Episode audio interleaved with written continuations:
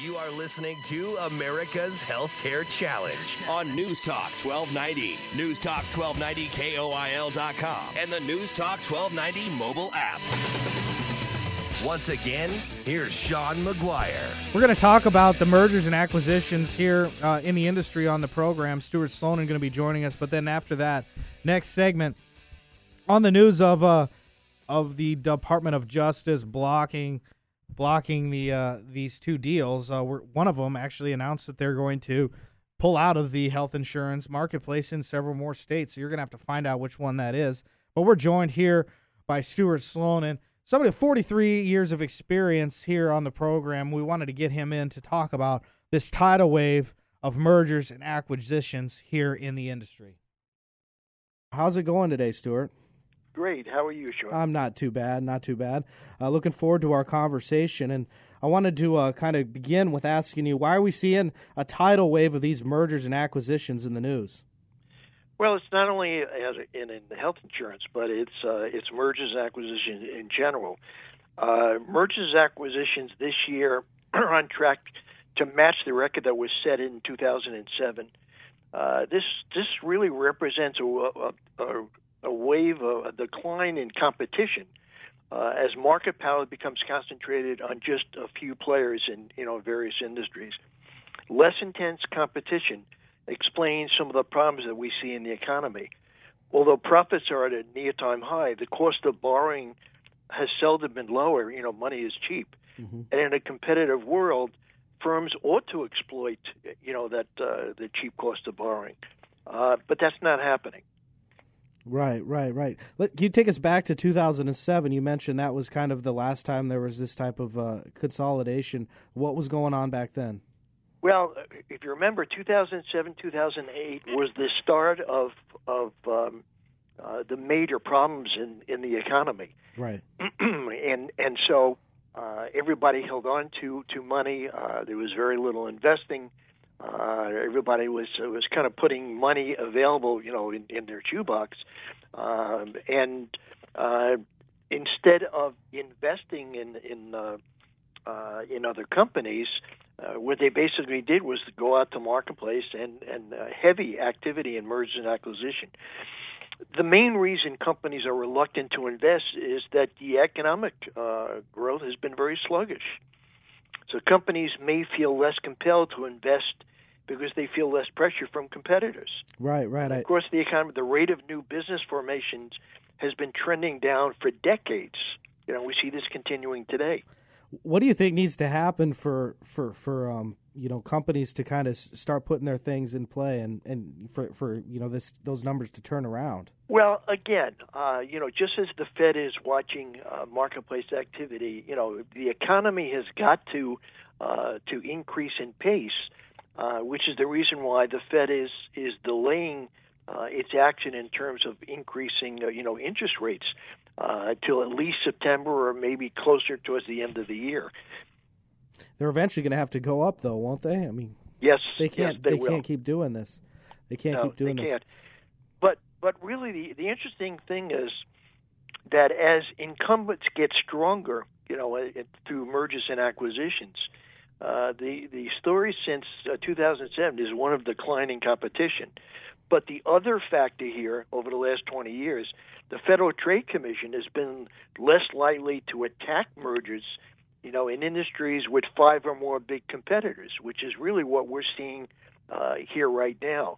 I saw a Wall Street Journal article. I'm sure you saw it too about um, is the Department of Justice going to be scrutinizing some of these companies from an antitrust oh, they standpoint? Will. And probably, and probably, what will happen is uh, the areas where there's there's some commonality, uh, they'll look to squeeze that commonality in, in selected markets. Uh, you know, out of these of these mergers and acquisitions deal, but they're still going to continue. We're talking with Stuart Sloan, president of SIG Consulting, here on America's Healthcare Challenge. We're talking this week about the merger activity in the insurance marketplace and its impact on consumers. And so uh, I, I, don't know, you know, I think that's one of the things uh, that's affected the industry, uh, Stuart. But has Obamacare reduced competition, uh, in your opinion? Uh, what do you think on that? Yeah, I definitely think that um, that it's it affected uh, competition here. As soon as the Supreme Court decision was rendered, uh, you know, this in June, you saw uh, the five biggest uh, insurance health insurance companies go to market with sweeping merger activity. Yes. Uh, and it announced uh, its its billion dollar deal for Humana. Anthem and Cigna are are in merger talks. United Healthcare is is scouring the marketplace uh, to see where it might uh, you know put its tentacles in. But what you're seeing is uh, you're seeing companies wanting to get into each other's business. Uh, for example, um, Humana is very strong uh, as far as Medicare Advantage plans. Mm-hmm. Um, and and you see Anthem and Cigna. Cigna is very strong in the employer marketplace. Uh, Anthem is very is very strong in, in both the employer marketplace and the individual marketplace. So these conversations, comp- these uh, combinations, are, are attempting to build scale and volume in selected marketplaces. For example, for Aetna, uh, its footprint in in Medicare Advantage, uh, you know, that would come from um, from Humana, uh, be huge.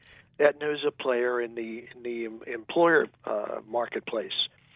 So you see uh, many of them trying to to do the same things. Uh, but you know, the authors of Obamacare wrongly assumed that they could influence new kinds of plans. Uh, and one example of that was the first uh, invention was co-ops. Many of the 23 co-ops that they established were underpriced as they went to marketplace. Now almost every co-op is financially underwater. They're on the hook for federal loans, an amount that's more than 100% of the total value of their capital and surplus. So all but five co-ops uh, had negative cash flow at the end of last year. You know, the second uh, uh, thing that they tried to do was to suggest that if consolidated hospital systems grew larger in mass, they'd be able to to market their own risk-based uh, health insurance uh, programs instead of the the for-profit insurance companies. Uh, you know, and that's that's really ha- hasn't turned out very well.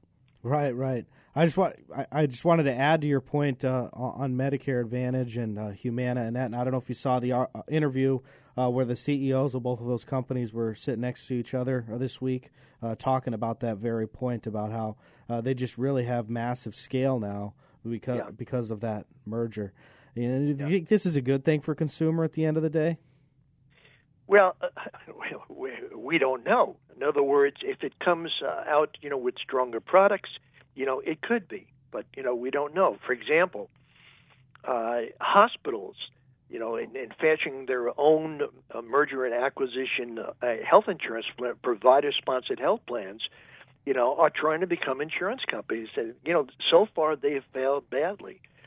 You know, most hospitals are not very good at risk management. I, I, I talked about that in my monologue. That very point. Uh, have we almost become come full circle in the industry? I think so. I think so. You know, I, I think at some point there's going to be a realization that uh, risk management uh, is something which is a skill, and what Obamacare attempts to do is to build mass, uh, and that's what they have to do to in order to effectuate pricing, and they think that consolidation is a good way to accomplish that. But you know, historically, the greatest innovations in healthcare, del- uh, you know, delivery have not come from federally contrived, you know, laws. Uh, they've they've always come from entrepreneurial firms, often that were backed by venture capital. Right, right. And, and we've not seen that since Obamacare was passed. Uh, there have been 95 hospital mergers in 2014, 98 in 2013, 95 in 2012. So cheap debt and Obamacare uh, regulations almost guarantee we're going to see more consolidation. And, and to your point, this means less choice for consumers. What's going to really stop them from ra- raising premiums? Absolutely nothing. You're listening to America's Healthcare Challenge. Appropriate name for the show when we think about it from that standpoint. Uh, we're talking with Stuart Sloan. Uh, you want to take a? Can we take a time out and then come and take come back and look at uh, Medicare business, Stuart? Yep. All right, sounds good. Will. All right. Okay. Check out facebook.com slash America's Healthcare Challenge, which is the show's Facebook page uh, with all of our uh, segments. And we're also on SoundCloud.com uh, with all of uh, the episodes from the last three years.